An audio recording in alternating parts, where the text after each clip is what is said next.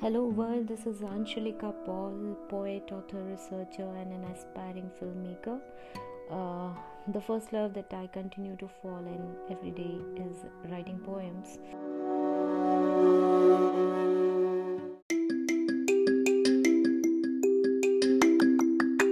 Of course, it's the season of love, and with love around, you cannot help yourself. So, uh, this is a book that was released on 2020. The name of the book is Hibiscus, uh, which is a very beautiful red flower. Hibiscus rosa sinensis. The book is not called Hibiscus rosa sinensis, but the book is just called Hibiscus, and uh, symbolizing as a flower of love generally rose is meant to be the flower of love but i decided to make it hibiscus.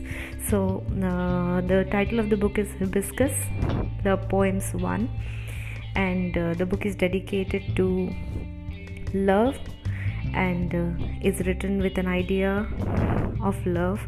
Uh, the title is a collection of love poems from her to him. Uh, generally love poems are probably meant to be from him to her but this is uh, this is um, uh, this is a way away from the uh, norm and uh, it is from her to him. So the first poem that i'm going to recite today is called the mountainous ground. The mountainous ground. The poem goes like this. I drained in my blood i drained in my blood in a crimson scarf. I collected the scarf and soothed your heart I drained in my blood in a crimson scarf. I collected the scarf and soothed your heart. I was like a toddler, strolling for love. I was like a toddler, strolling for love, with sleepless nights and cuddleless hugs. Then the universe birthed you in me, you juggling to clutch me with pounding breath, my crown resting on your broad chest and my hands around you tight. That was the beginning of many peaceful yet sleepless life. The world is enigmatic. The world is enigmatic to me and you.